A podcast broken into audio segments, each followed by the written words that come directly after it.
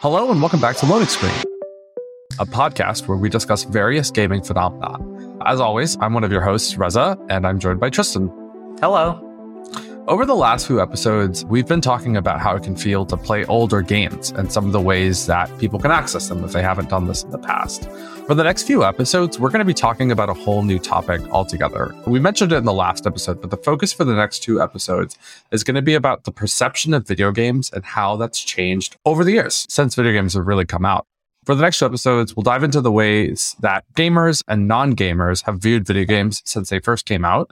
And then we're going to have a deeper conversation about which of these perceptions are valid and which ones of these are, are like totally off the base.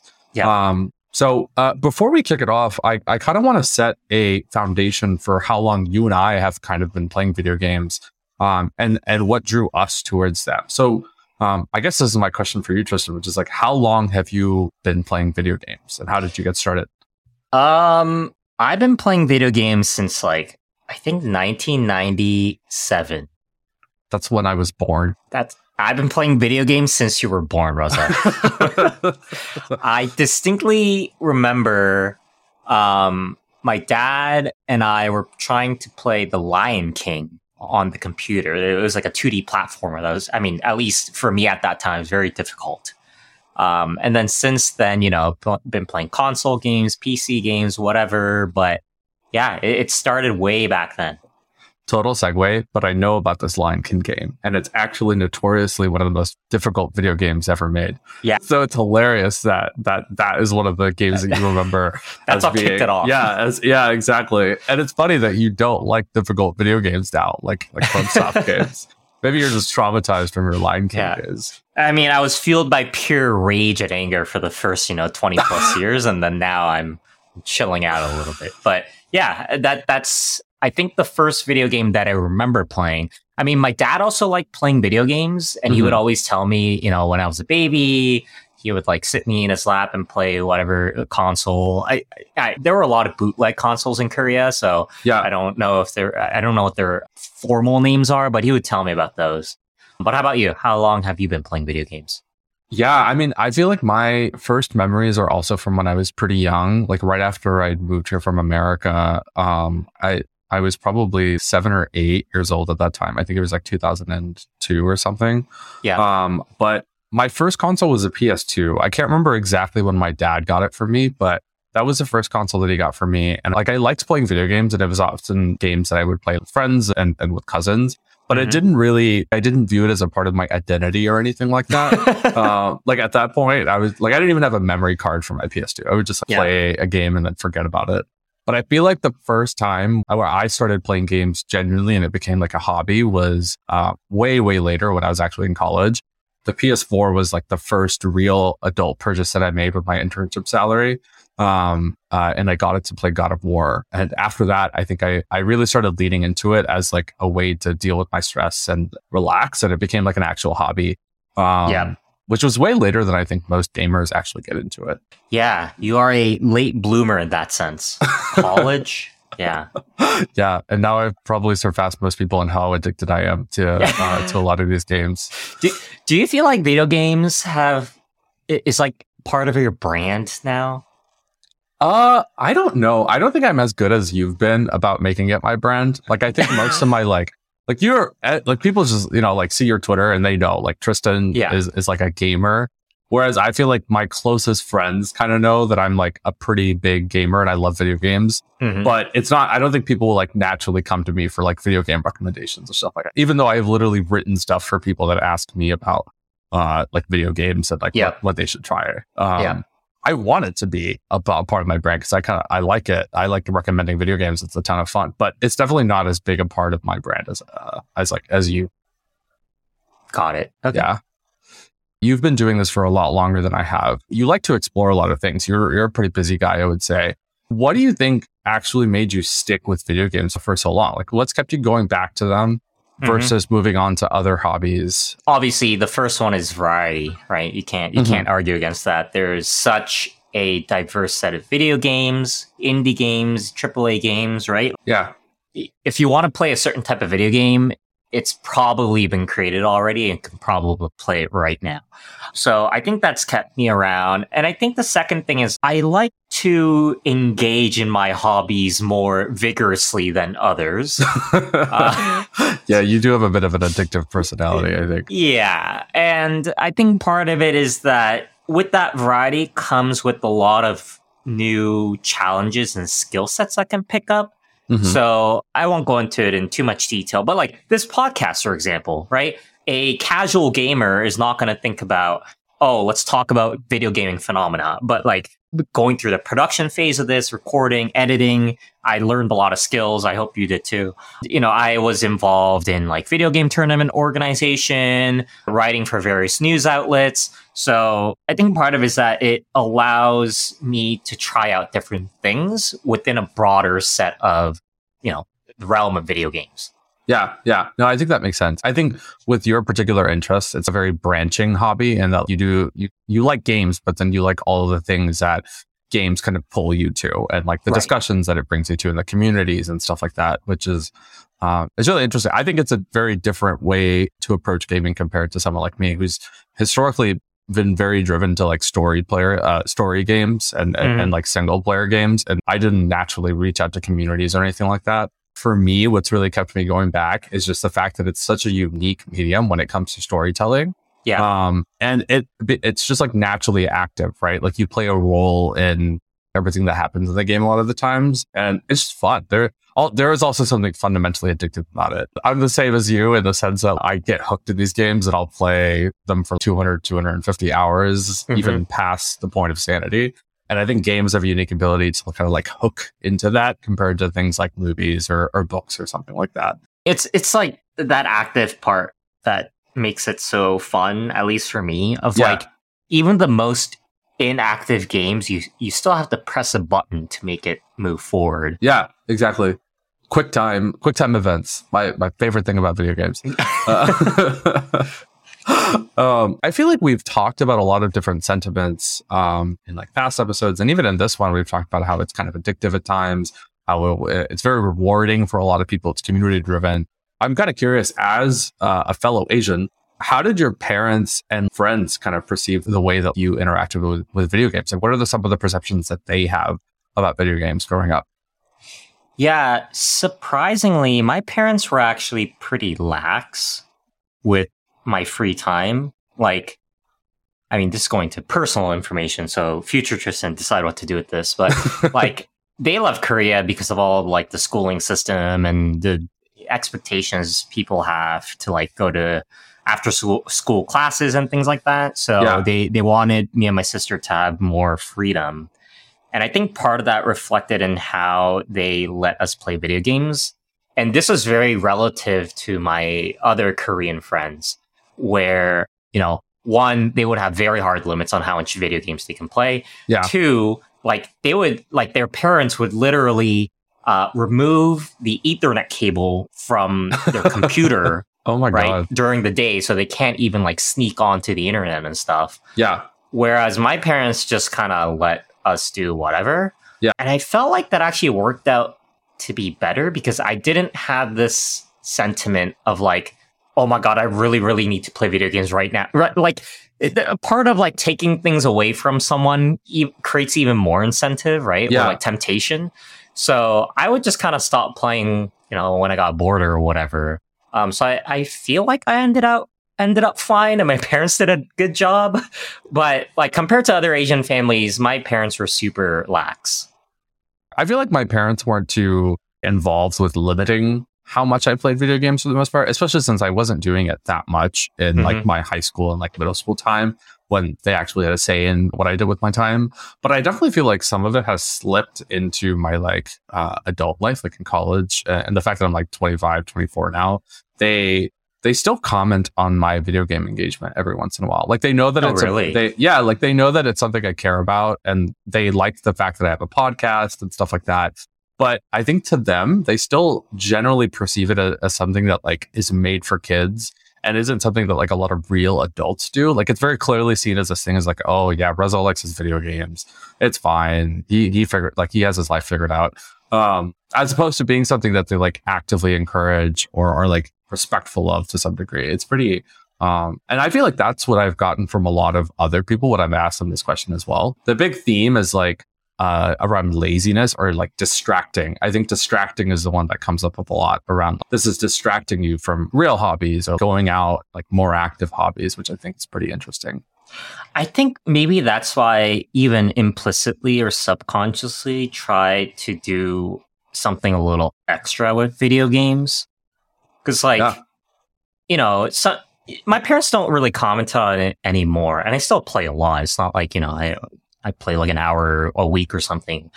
Um, but I would be like, Hey, I went to Seattle to report on the international with the news site that I'm working with. Right. Yeah which like is kind of like just like a journalism job, right?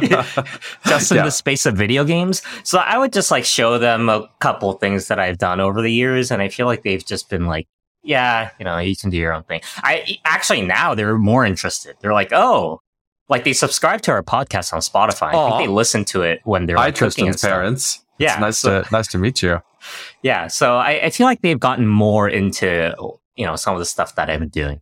Oh, that's nice. Yeah, I feel like my par- my parents. To be clear, my parents are actually pretty supportive of the podcast. Like they were very happy that I do it and, and mm-hmm. they still listen to it and stuff like that. It's funny though. The parts of games that our parents seem to like or that other people seem to be impressed by are like the things that come after the game. It's not the games themselves, right? It's very much yeah. like, oh yeah, like you guys have turned this into a real hobby, as opposed to like viewing games as being uh, like a hobby themselves, which I think is pretty interesting. Yeah, I mean, we, we can't do any of this if we haven't played the games. So. yeah, no, exactly. Isn't that the same with every other hobby though? And I guess we'll get into that in, in, in the next two episodes, but like watching movies, that's pretty passive as well. I think it depends on the hobby. Like no one criticizes anyone for reading. I don't think like like most people wouldn't be like, oh, you read too much. That's distracting. That's like not, that's kind of lazy that all you do is read. Yeah. Um, I feel but what like, if you're reading like romance novel smut stuff, you know, 30 novels read. a year. Yeah, exactly. this is romance. I feel like even then though, like the perception, uh, it's still an active thing to do for kids anyways. If you're yeah. watching a kid spend 10 hours a week reading versus playing games for 10 hours. Yeah. Uh, I think the perception is still more critical of video games versus other hobbies. Like I think TV, absolutely. Yeah. yeah. No, no one wants to watch their kid only watch TV for like four hours a day for five days a week. Yeah. But I think the interesting thing is it seems to be more about what hobbies are active versus which ones are inactive. Mm-hmm. Uh, and like the inactive ones, like TV and like movies and stuff like that, are the ones that are criticized more heavily. Yeah. But I find it interesting that video games are bundled with the inactive ones as opposed yeah. to being bundled with the active, active hobbies. Ones. Yeah. yeah. Um, uh, which is, I mean, valid in some ways, but also very invalid in like a lot of other ways. Yeah. Yeah. I mean, we'll get there. Yeah, yeah. No, we have a lot to chat about with this. I think it's a pretty, pretty big topic. One thing I wanted to chat about really quickly was a lot of the negative perceptions of video games over time and how they really developed. I think like right now, when we talk about a lot of these sentiments, they're not necessarily the greatest. No one wants to be told that the hobby they're doing is lazy or distracting or anything, but they're also not necessarily harmful towards anyone in, in a direct way. But there was a time, I think, where a lot of these perceptions were actually potentially dangerous for some people mm-hmm. uh, for like a very short period of time, which is pretty interesting. Yeah. Um, I guess my question for you is how early do you think a lot of these perceptions for video games as being like lazy or anything like that, like how early do you think they were kind of set in place? I think at the beginning you said um since video games were created, so that that's like the 80s, right? Um yeah. but maybe a little later cuz like oh man, we we got to keep using this example. Pong was not negative. like, so maybe a little after Pong. Everyone knows how how bad Pong is for your brain, how evil yeah. it is, how satanic it is. no, what's what's actually interesting is a lot of these perceptions of video games were actually it seems like they were set in place even before video games even existed themselves. Mm-hmm. Um, so I think like the best example for this uh, is how they were kind of there for the, even during the time like board games. And the first record of this that I could really find was uh, Dungeons and Dragons. Uh, so we talked about D and D in the past and a couple of other episodes, namely the episode where we covered RPGs. D and D is an uh, is is a role playing game. So you play with your friends to go on a fantastical adventure where you do some quest, explore some location. It's very fantasy based and it's created a lot of the foundation for, for many modern role playing games. Yeah. Um, I think it's to date easily one of the most popular games that's ever been created and it stood the test of time, right? Like it, a lot of people really still play this, Yeah. um, which is which is kind of cool. But what's interesting is it has a pretty long history for negative perceptions, particularly by evangelical groups, because it has a lot of content that to those folks is seen as satanic propaganda. Um, which is ki- kind of hilarious to even talk about or think about. But for a while, it was like a genuine fear for some people that it promoted things like Satanism, like witchcraft, or that it increased the chance of violence and suicide. And the last two of like increasing the chance of violence is one that we'll come back to later because it's a theme that pops up across a lot of different video games. But a lot of this started, uh, honestly, just because of a lot of like misinformation and misconceptions. The earliest known story that I could find was about a guy named James Dallas Egbert III, which is a Mhm. pretty regal name. Um, this kid was was about 16 in 1979, uh, and unfortunately, he attempted suicide in a set of tunnels under Michigan State University.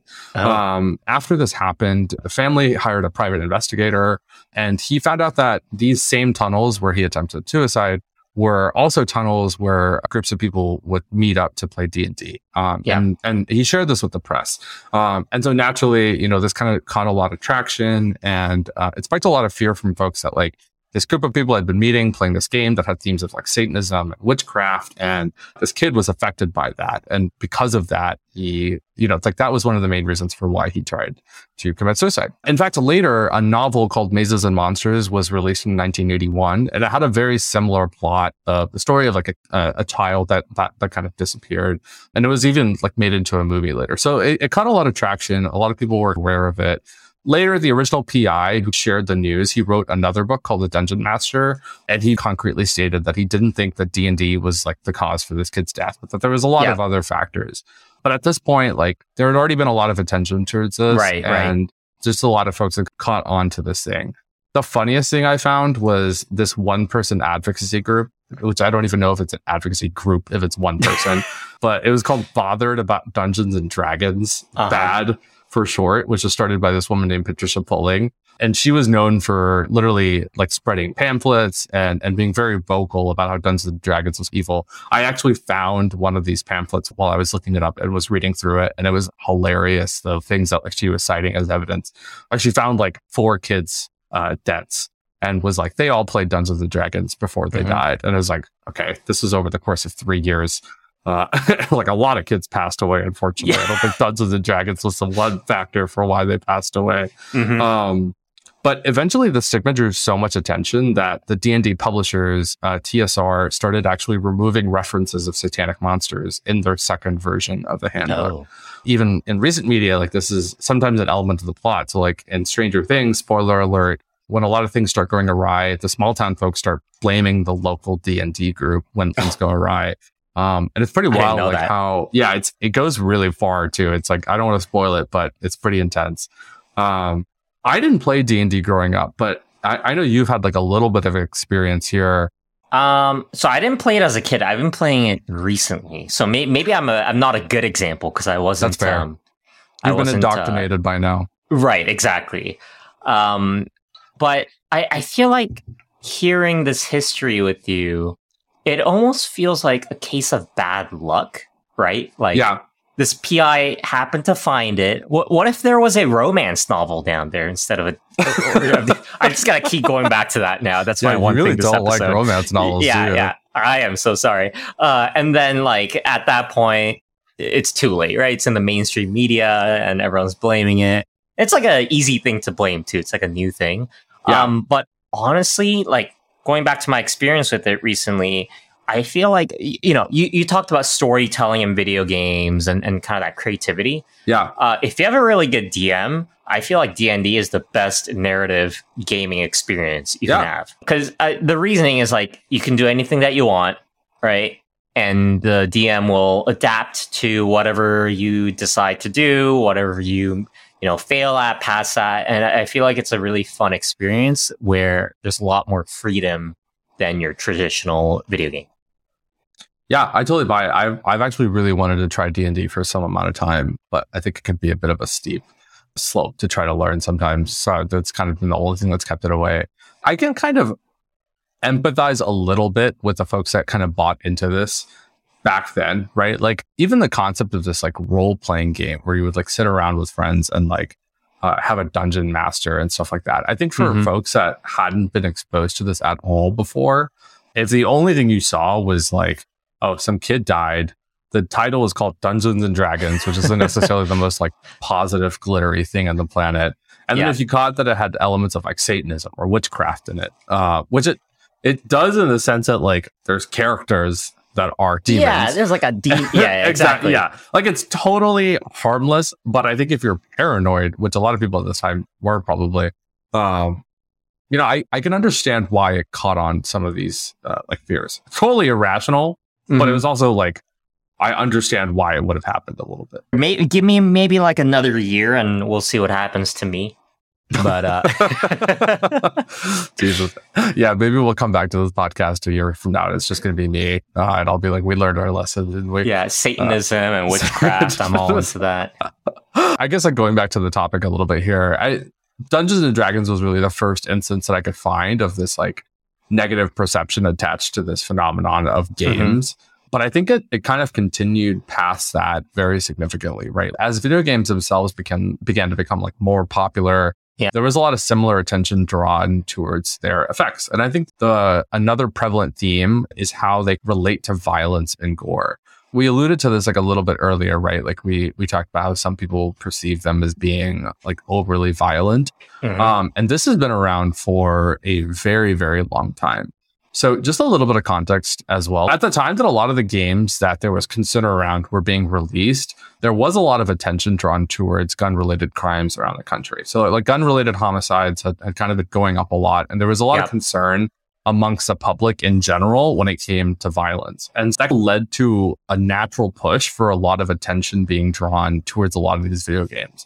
And in 1993, in fact, there was like a series of Senate hearings about some of the video games that were triggered during this time that a lot of the public had concerns around whenever it came to violence uh, mm-hmm. and, and things like that.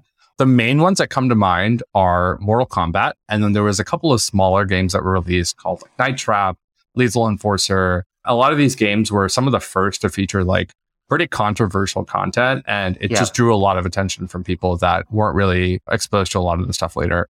Doom also came out right after the first of these hearings in 1993, and Doom is not exactly the most flowery of video games. Um, so, like at that There's time, demons in that game too. Yeah, they, yeah, exactly. Yeah, is uh, it's it's beautiful. You know, it's a great story-driven uh, video game.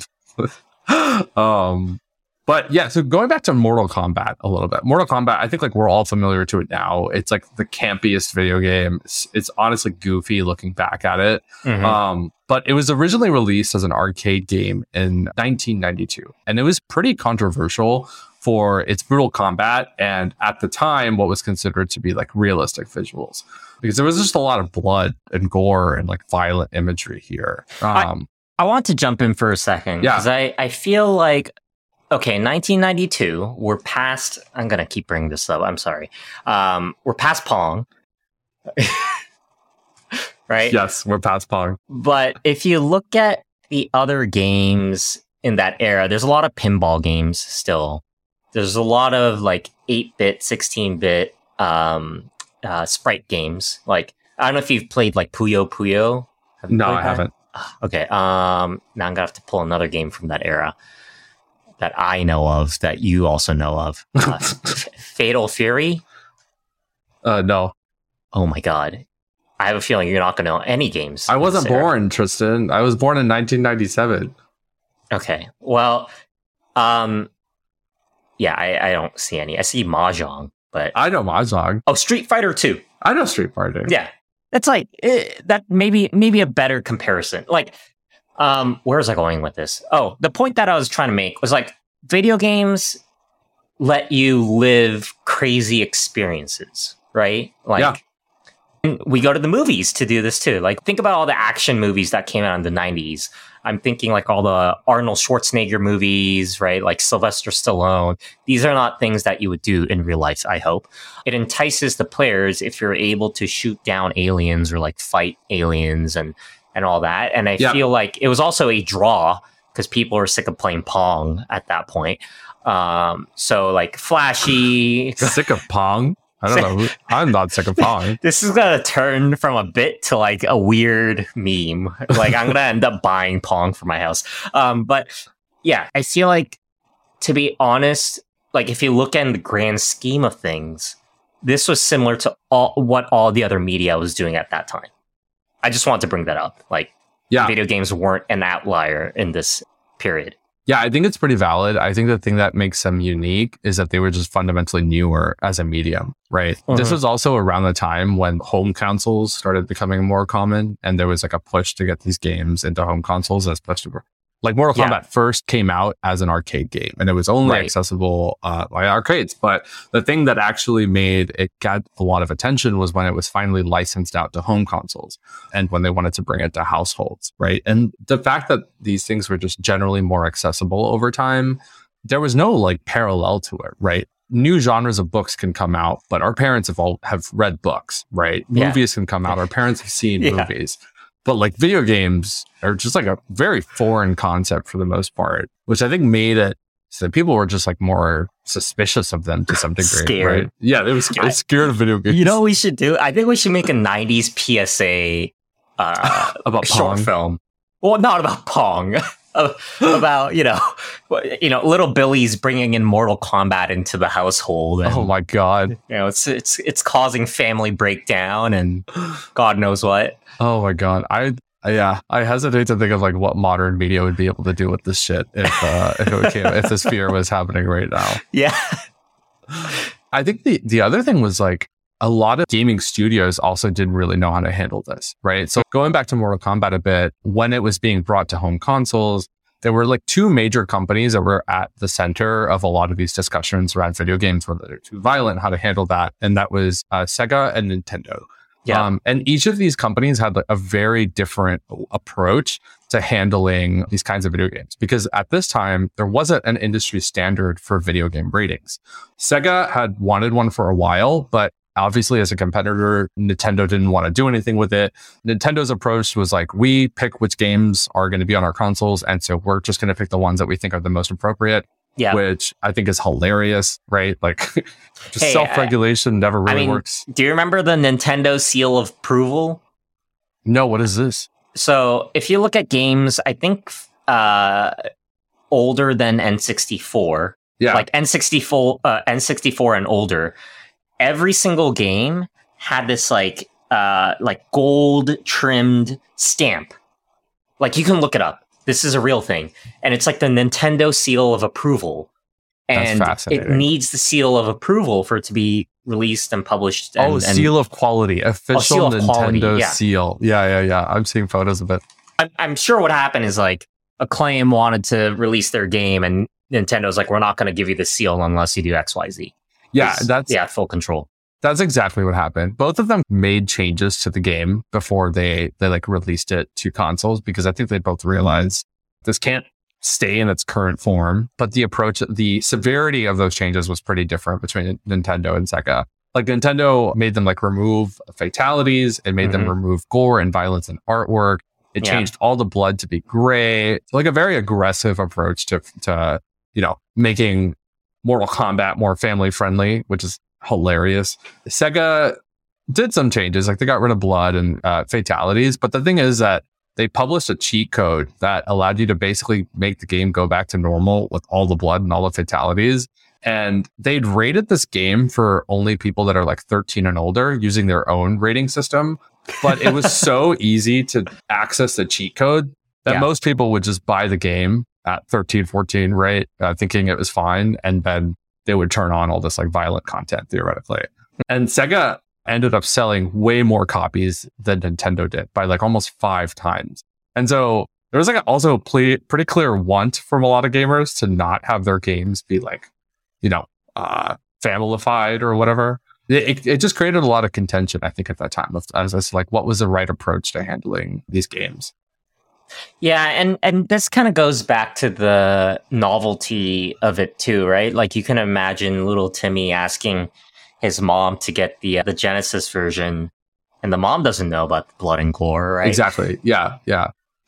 This behavior is very consistent with how both companies have developed and you know created their marketing brands since, since then because like Sega and Nintendo, this is like a full digression, uh, but like Sega and Nintendo were rivals back in the day, and Sega would always try to be the cool kid, right? I, oh, I don't know if you know the history between the two companies, but there there's this thing like Sega does what Nintendo don't. um, and like the whole Sonic the Hedgehog series was uh, a way to compete against Mario, whereas yeah. Mario's like very sterile and family friendly, and he- Sonic is a little bit edgy. There's actually a book that goes into this, uh, not written by me, but it's very interesting. This was kind of a turning point, and it's very on brand with how both companies have acted even since then. Like Nintendo is still the family friendly company. God forbid you have a gun in a Nintendo game. She was a Mario with a gun. Yeah, yeah. it's funny because then you have games like Super Smash Bros, which is like pretty violent. Uh, it's just you know, cartoony way. Yeah, exactly, yeah, a cartoony yeah. way. Yeah, but then like um, you have Sega who made like Shadow the Hedgehog. I don't know if you remember that game. yeah, it's it's literally Sonic but darker. Shadow. No, no, no. It's Shadow with a gun. It's it's literally the same. It's the same character practically as Sonic, right? It's just a hedgehog. Yeah, yeah. I, oh, you're gonna the fans are gonna flame us. But oh my you know. god, yeah. I mean, after the new game that's coming out, uh, I I don't know if there's even fans of Sonic anymore. Oh no. Um, anyways, we've we've gotten a bit distracted. But I think the reason why I bring this up is because a lot of this conflict and confusion around how to handle this game actually prompted a set of Senate hearings that happened in in 1992. And some of the testimonies that were like talked about in these hearings in retrospect are is honestly kind of hilarious to read back about. The first half of the hearing brought on some four experts on child psychology and they actively testified that video games encourage violence and they testified that it establishes violence as the first response that a child should go to when they want to resolve conflict which is a, a, pretty like strong claim to make i also think this is these findings have changed a lot over the years like i couldn't find too many that said that it was like a one to one where children who played video games were much more likely to play video games. So yeah. I would say a lot of this perception has changed over time. Don't you think? I, I think it still goes back to the novelty. It's so easy to just blame the shiny thing on the block that seems to have some connection, whether yeah. it's D&D or the video games or even senators now don't understand video games, but they, they didn't understand it back then either. So it was easy yeah. to point to it. There's no research done. It's going to take years and years to do proper research on it. I feel like it was an easy out. Yeah, it also was a bit of a Wild West situation, right? There wasn't any standardization the lack of a rating system made it so that Sega could make those changes, rate their game as a 13 plus game, and then make it very easy for people to access some of that more violent content, which like yeah. maybe arguably could have been rated like a little bit higher, right? And so there just wasn't standardization here, and it made it so that it was a like you get what you get kind of situation for a lot of parents that were trying to play or like that parents that had kids who wanted to play video games. I think I should ask this later, but I'll just ask it now. Did your parents care about video game ratings? Because they existed when we were kids. I feel like my parents did. I definitely had to convince them more strongly if a game was rated M or yeah. anything like that. If they saw M, especially because nowadays it gives the reasons for why it is, right? And so if mm-hmm. there was mm-hmm. anything mentioned about like sexual content or like extreme violence or nudity, it yeah. was like a we're not getting you this game. It's not it's like not happening. So they were pretty strict about ratings, I would say. Got it. What about you? I was a Nintendo kid, so there were no, there were not many M games to start with. That's fair. I think Teen Game. I don't remember my parents ever looking at the ratings. I feel like they cared more about movie ratings because I also used to watch a lot of movies. Yeah, but video games they didn't care too much. Yeah, I think it, it just depends on the family. I think having the content is like helpful for kids. And the fact that it didn't exist at all made it so that you really didn't know what you were getting yourself into when it came to getting kids the video games at the time. Yeah. Um, going back a little bit to the whole rivalry between Nintendo and Sega and stuff, what was funny is Nintendo and Sega basically just used the Senate hearing as an opportunity to stir the pot mm-hmm. and just direct a lot of anger towards the other party. Nintendo is constantly pointing blame towards Sega. Sega was like, they don't use our rating system. An outcome of the of the all of the hearings was that there was an act that was proposed in 1994 which right. would have established the Interactive Entertainment Ratings Commission, which was yep. basically like a, a, group of people that would effectively be rating video games. And there was a second hearing that also happened, which forced the industry to create the Interactive Digital Software Association, the IDSA. This then created the Entertainment Software Ratings Board, mm-hmm. which created the ESRB. And this is what's used to this day this is what rates all the video games uh, and gives like concrete reasons for why video games are rated a certain way. And so this is the most concrete effect of that, anyways. The fact that like we have this new standardized rating system that lasted the um, through the years that that makes it accessible to know what you're getting yourself into when it comes to video games. And and this is just in North America. I just remember this. Yeah, yeah. There was probably a whole other debacle across other countries. I wonder what the rating system was like in in Korea and Japan and stuff like that. I know I don't know Asia that well, but I know for sure in Europe they use PEGI, Pan Pan European yes. Game Information, because they always say like PEGI 16 or whatever in, in European. Uh, PEGI 16. Yeah. Yeah. yeah. Yeah. the other totally unrelated thing is European games had like a different uh, way of compiling their games onto CDs than uh-huh. uh, American ones did. I remember as a kid, I went to London and I bought a video game there. And oh, I came no. back to America, plugged it in, and my PS2 couldn't read it. No. And I was heartbroken because yeah. all I wanted to do was play this freaking video game. But yeah, I think like one of the things that I wish we could talk about a bit more as well is just how other countries kind of handle a lot of these things. I um, think we're gonna have to uh, book out five episodes because yeah, uh, I'm on the yeah. wiki page and there's three, uh, one second, two, four, six, eight, ten, two, four, six, eight, ten. Two. There's 24 different rating systems across the world, including two for Japan specifically. Japan has two rating systems. Oh my god. Why do they have two rating systems? They have one for PC games only and one for console games. Interesting that they have different rating systems between PC and console games. Yeah. Their console game ratings are A, B, C, D, and Z. That's interesting. Yeah. Is Z the most mature one? Yeah, Z is like 18 plus. Interesting. Okay, I wonder why they picked Z. I have no idea. Um, um, anyways, I digress. Uh, yeah, so I just want to note that this is just for North America. Yeah, I mean, every country has had the same process to some degree, right? Like right. video games came into existence and they had to basically just over time find a way to regulate it like any other industry that was really up there. I think there was just a lot more fear around video games because again, you also had this perception that video games were for kids right? Mm-hmm. It's not like a lot of adults were playing, not as much as now, anyways. And so there was a lot of fear around this, uh, like indoctrination, right? Or like changing kids' behaviors when they're super young, which I don't know if it exists as much today, but I think at that time it was definitely like a pretty strong factor in why people were so paranoid when it came to the fears of video games. Yep. Yeah. Do you remember some of the other games that you played as a kid that were controversial or that, that you had to convince your parents to get you? I think I can recall like a few of them as I said, I was a Nintendo kid growing up, so like the controversial games weren't even available on the platform.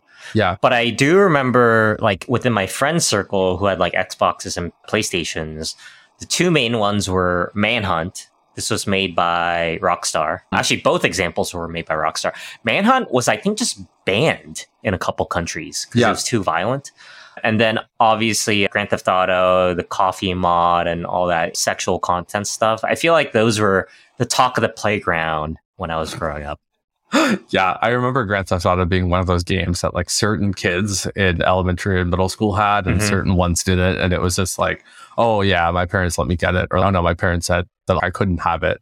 I, re- I remember like going over to friends' houses so that I could play it every once in a while because my parents were like not going to get it for me in any way, shape, or form. Yeah, the other one that I remember was Call of Duty. Uh, the particular one that I think of when I look back is Modern Warfare 2.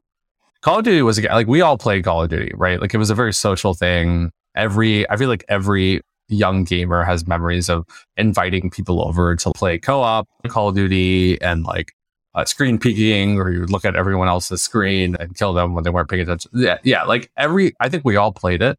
Um, but there were certain like levels which were very controversial. The one that comes to mind is one called No Russian, um, yeah. which is a level where you literally play out a mass shooting in a Russian airport. This is extremely controversial. Like it was intended to be this like approach at making games a bit more nuanced and nuanced? I think like yeah I don't know uh, that's that was their intent their intent uh-huh. was like they still argued to date that it was meant to be like an experience that pushed gamers to do something controversial yeah but I think the approach just like wasn't right and it was excessively it was horrible and honestly mm-hmm. in my opinion like it was not a good level I don't know if it should have been made it was just too aggressive and violent and stirred up a lot of controversy. It was like censored in Germany, it was censored in Japan and a lot of other countries. And I think now they show like a little warning before the the mission in the remake where you could choose to just skip the mission altogether because there's literally zero story consequence for what you do in that story. Yeah. It's pretty bad though. I I have not played it. I've only played Modern Warfare 1. Yeah. So I, I never got to experience the uh, nuance of no Russian. oh god, I love that. It's so funny because nowadays there are games that are nuanced that have very high amounts of violence that yeah. are like lauded as being like great story. Like The Last of Us. I always come back to The Last, Last of Us. Last of Us. Spec Ridic- Ops. Yeah. Ridiculously violent games, honestly. Mm-hmm. But like they were able to actually tell a story like a nuanced way. I guess the art form just like wasn't ready yet.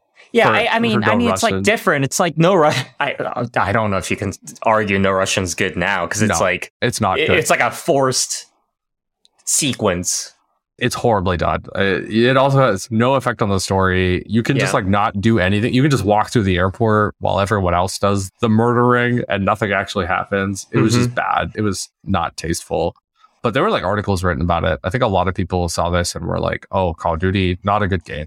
inspires violence, etc., etc. Yeah, yeah. Um, I'm curious, like, what are some other events or changes to the way that like we handle games that you think have uh, have changed the way that like people perceive video games. Uh, so to answer your question, I feel like virtual reality maybe added another dimension. It's like a more interesting, visceral experience. Imagine this. This is gonna be so bad. This is gonna sound so bad. I'm sorry, folks. Uh, imagine no Russian in a VR setting. Jesus Christ. right? That yeah. is 10 times worse than the original version. Yeah, I'm really curious whether there's been studies done about the effect of playing VR VR games because it is very disassociative. It does get to you sometimes when you're playing these games for like long periods of time. You, and it's new, disconnect. so nobody knows that much about it. Yeah, yeah. It's like video yeah. games all over again. I like I wonder because um, I look at articles that talk about VR chat, for instance. I don't know if you know VR chat. I do. Yeah. I wonder what the positives and the negatives of those things are because I feel like a lot of video game community and like Discord servers and all that has edged in or creeped into the world of like people hold illegal activities in yeah. these worlds, uh, whether it's you know terrorist groups or I think like pornography rings. Let's just yeah. leave it at that, and all these things. So I, I wonder if VR is creating a, a, a separate channel for these like really bad things to happen. Yeah, I've heard of uh, even Minecraft actually been using for a lot of these illegal activities, which is pretty mm. interesting. Like they'll create servers dedicated to the stuff and then find ways to link you to content that I they see. should not be linking you to. Yeah. But I feel I totally agree with VR. Like I think it's a new fundamental way of engaging with a lot of these things. Mm-hmm. And it's still not very accessible, right? Like most people haven't tried VR or played VR games, but we're heading in that direction. And as yeah. it becomes more accessible, I wonder whether we'll be ready, like ready to handle the actual implications of that. Because I yeah. think some of the, I think VR there are some very legitimate concerns about the impact it would have on like kids to spend way too long playing VR games hmm. and the fact that it is like a little disassociative and it kind of get to your head. I don't know. Maybe I'm the paranoid boomer now, but it'll be. I think it's like a good analogy. Sorry, I think it's like a good analogy to 40 years ago, to be honest. Yeah, because like we don't really know much about it.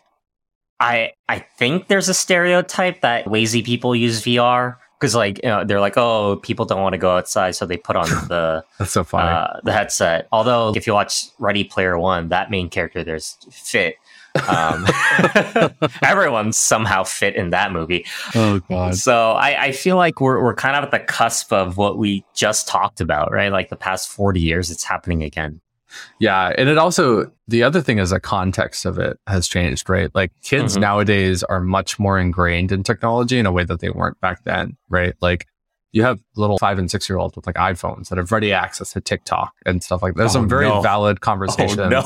I know it's horrifying. I have some little cousins that use TikTok and like Instagram Reels, and they are addicted, like no other word for it, honestly.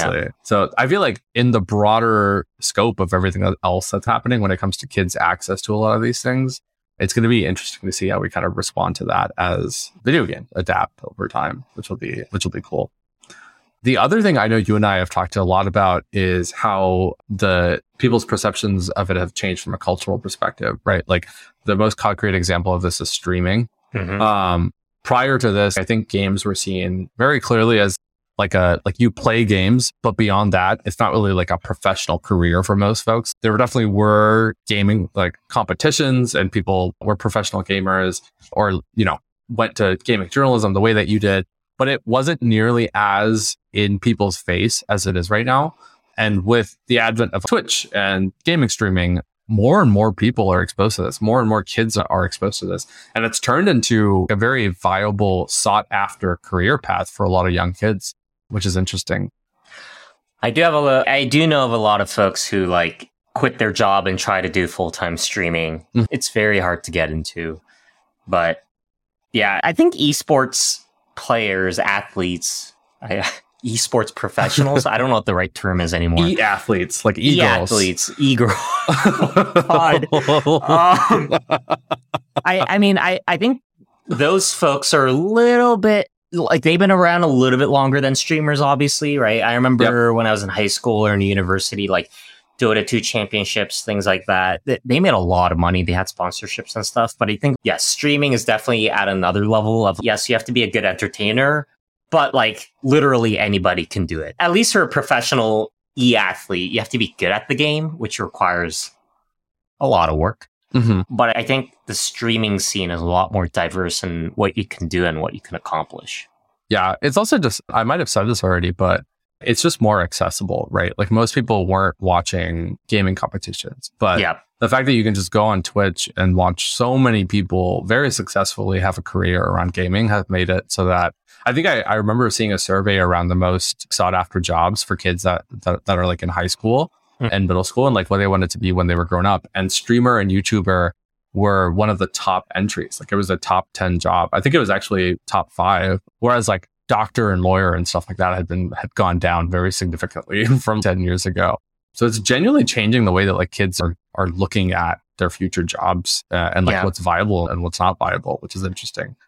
Yeah. Unfortunately, kids, if you're listening, the demand side of streamers is capped. Yeah. Compared to doctors and lawyers. So Please, please, please don't do it. It's a very bad idea for most part. Uh, for, for the most part, it is a Um, lot of work. yeah. People it's think also it's just, you, you play video games on camera, but that is not the case. Oh, it's crazy. It's it takes over your life. But I also do wonder whether it's changed, whether people think gaming is productive or not. I think a lot of people historically haven't viewed it as being a productive thing, but maybe mm-hmm. now they do because I don't know, you're practicing. I guess we'll really find out over the next couple of years as like more and more people try out these career paths. Yeah. This is sorry, unrelated, but I think streaming, like going back to your point of it's a new type of medium or dimension to gaming. And that's very we'll talk about this next episode as well, but stream streams aren't rated. There's no ESRB rating on streams. And like a lot of big streamers, they, they go gamble, they do Yeah. a lot of stuff that like kids probably shouldn't be watching. And I think it's like almost self-moderated of like the streamer has to do the due diligence of putting it in their title of 18 plus. Yeah, there's definitely a very self-regulated approach. Like Twitch talks about its moderation efforts, but I think there's a very good parallel to video games and video game companies wanting to self-regulate their rating system, right? Yeah. They're fundamentally incentivized not to moderate well because it affects how many users use the platform. And so even though I know great people that work at Twitch and they're very well meaning. So not to say that they actively don't work on their moderating, but there's an inherent conflict of interest here where the regulations around this should probably be created at some point by an outside agency or an outside entity eventually, I think. Yeah. Sorry, now I'm imagining little kids quote unquote accidentally running into like an Amouranth stream. Oh my god. Please parents, please make sure that doesn't happen. I mean, there's there's age gating for sure happening on. Oh, is there? Okay. Yeah, no, okay, there's. Okay. I'm pretty sure that if you have certain content, it, Yeah. you're like flagged by 18 plus only. Okay. But I think the gambling one, which we will definitely touch upon in our next episode, is uh, a more worrying one, frankly, because it it's, it like influences behavior in a way that's like really really scary, especially as kids when you're like receptive to addictiveness. We call that out, right? Like me and you were literally addicted to video games Mhm. theoretically, and I think it's one of the big squid. Practically, I don't. I don't know how how theoretically we can get it. We're already past our. Uh, You're right. We we're kind of hooked. yeah. Cool. Going back to the like a lot of the stuff that we talked about, I think there's a lot of reasons for why a lot of these games were perceived as controversial, right? Like violence, lack of moderation, etc. But I guess my question for you is do you think that the bar for controversial is lower for video games than other forms of media, like film, books, or yeah. I thought about this a little bit. But, uh, uh, this is gonna not answer your question initially, but it'll, it'll get there. I feel like video games recently have gotten less controversial compared to the past. In what way? There aren't games that aren't like in the news for being ha- having like too much violence or having too much sexual content. I feel like the rate at which that has been happening has slowed down. Do you think the rate at which it's happening in video games has slowed down, or the rate at which there is attention drawn towards it has gone down? For me, I think it's one and the same because I'm not going into each video game to see what is happening. Maybe it's because I don't look into all the shovelware that's released on Steam every day, and I'm sure there's some really bad stuff on there. Yeah. But in like mainstream media, I feel like it hasn't become much of a problem as of late compared to like when I was in high school. So I think it's more the latter than the former, honestly. I like Uh-huh. I think it's just because we've gotten used to it, right? Like we not gotten used to it in the sense that there's no going back, but I think we've gotten used to video games as a forum because a lot of these games are still very violent, right? We talked about The Last of Us. The one that just came out, Last of Us Part 2 has some really horrific depictions of violence in it. Uh-huh. That if it were seen in the 1990s or something like that, it would not be perceived very positively. It would almost Yeah. definitely be brought up as an example in some of the Senate hearings.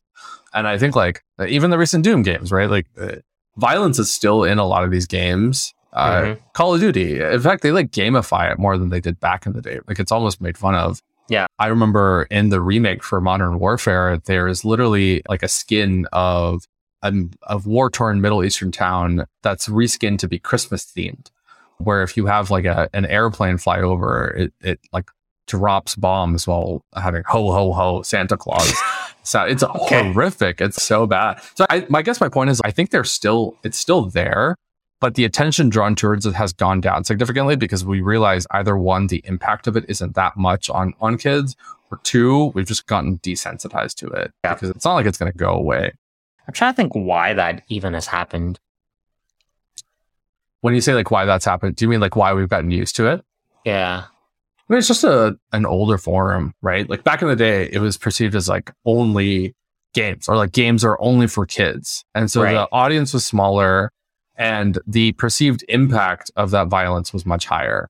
Mm-hmm. Whereas like nowadays, we realize it's just a it's just a form of art, like everything else, right? Like we don't vilify books that have violent content in them as yeah, that's being true. like supportive of violence. There's so many movies that are very, very violent, but like we don't vilify them for that. And so I think it's become this much more commonplace, accessible, highly regulated space Mhm. in a way that allows the art form to actually do what it needs to without the fear of being vilified and Yeah. criticized as much. And and to be honest, I feel like the old guard of people who tried to use gore for the shock factor, let's say, like top of mind examples like Cliff Bleszinski. He made Gears of War. Oh yeah.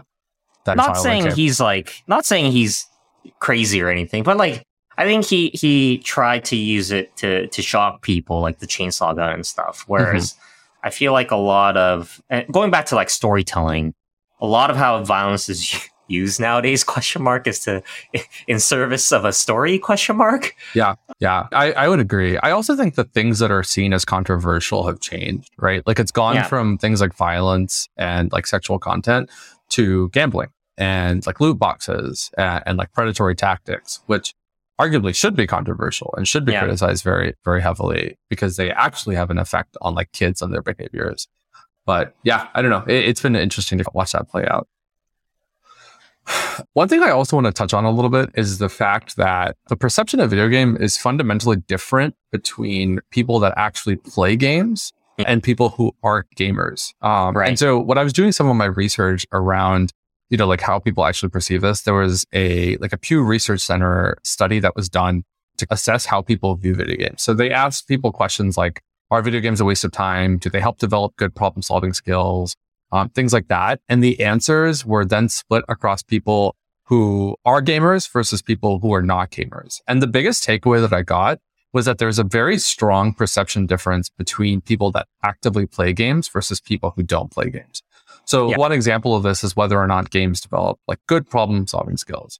For people who play games, one in four gamers thought that statement of video games helping develop good problem solving skills was true for most games. Whereas people who don't play video games, most of them thought that it actually didn't do that or that they weren't really sure whether or not video games help, did anything for, for problem solving skills. There was another one about whether or not it's a better form of entertainment than watching TVs. And I think you see a very similar split where like 44% of people thought that most video games were, were like a better form of entertainment. Whereas like one in three people who don't play video games thought that it wasn't true for most games. So they thought that like TV was a better form of entertainment than video games. And I think the last one is around like teamwork and communication. Whenever uh, asked whether or not video games actually promote like good communication between people, for folks that play video games, it was like a pretty resounding yes for the most part. Like I think 15% said it was true for most games. 48% said it was true for some games, but not other. But overall, like gamers thought that video games were pretty good for for promoting teamwork. Whereas people who don't play video games at all, um, mm-hmm. um, it was much different. Like forty percent of them said they do, they weren't sure, um, and an active twenty six percent of them said they didn't think this was true for most video games. And so I feel like in general, there's a lot of disparity between people who play video games and how they perceive video games versus people who don't play video games uh, and the perceptions that they have of the of of, of the medium. Yeah. I mean, I feel like I feel like we, we could say the same thing with the vice as well. If we if we try to frame this for like alcoholics and non-alcoholics, right? alcoholics will say alcohol is great, right? And then the, the non-alcoholics will be like, maybe you should uh, drink in moderation, um, or, or like you know people who are on drugs. Uh, no, no, but I, I, I get your point. Um, yeah. I, I think I, I feel like a lot of this is because like again this is I gotta keep up this streak, but like you know, people who've only played who people who only know video games as like Pong or something, like they don't know what video games provide. They're not going to answer this the same way. Yeah. Eh, like the example that I would use is like teamwork and communication. If you've played a competitive video game before, oh my god, you need to be very good at communicating. yeah. Right? And yeah. like, if you think video games is just Candy Crush and um, uh, Subway Runner, there's no reason for you to think that it needs good communication. I feel like what's really interesting is that the active part of video games is like a pretty big reason for why the negative traits are recognized. So, for example, like a lot of the worries around like violence and stuff like that, people perceive video games as being more contributive to those things because of the fact that you're actively encouraging the violence in video games and stuff like that. Yeah. But the positive traits of being active in video games around things like problem solving and communicating, all of those are, they're just like not recognized as much, which I think is pretty interesting. And I wonder what's it's going to take to change that and actually acknowledge some of the very positive attributes because it is a pretty good, like I, I would argue, I, I would even encourage my kids to play certain video games because genuinely does develop like good thinking skills and the communication yeah. is I, I think it's actually pretty good for people to moderately play video games yeah i feel like things like Brain Age when it first came out was a really good example there. Also, to be honest, if you think about it, like Duolingo is a video game. Yeah. It's just a video game, right? And like game. people learn their languages from it. So yeah, I, I, I feel like people who don't really play first, you know, don't really know the broad set of video games that exist, and second, probably misclassify video games in Yeah, general. yeah, totally. Cool. I think the last thing we wanted to touch upon real quick was how some of this differs between localities, right? Like I, I think a lot of the things that we've described around perceptions of violence and stuff are pretty focused on the US audience. I'm kind of curious, like, how do you think this is different in other parts of the world? Do you think they're harsher? Do you think they're less harsh?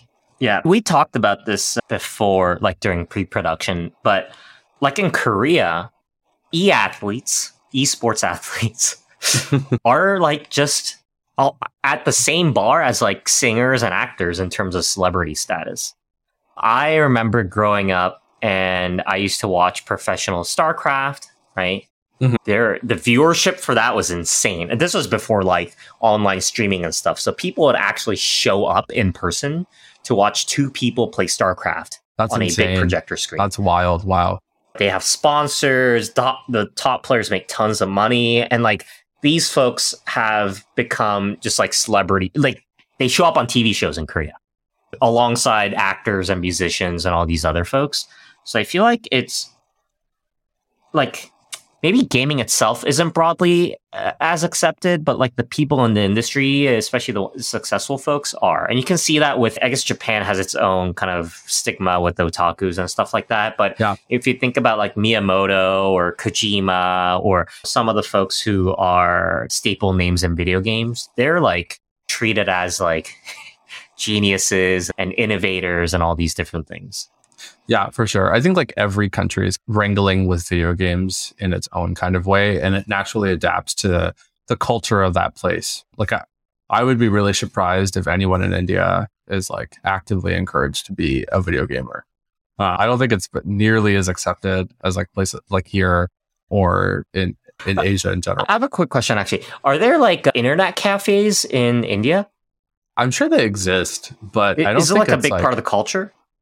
I wouldn't say it's a big part of the culture. And Okay. even if it is, I think it's more so like a it's like a productive thing as opposed to like an entertainment focused thing, the way that it is in like Japan or, or Korea or something like that. Yeah. Yeah, because I like I don't know how many people actually go there because I didn't grow up there, but I feel like you know after school or after dinner or whatever, kids would go to these internet cafes and play like League of Legends or something.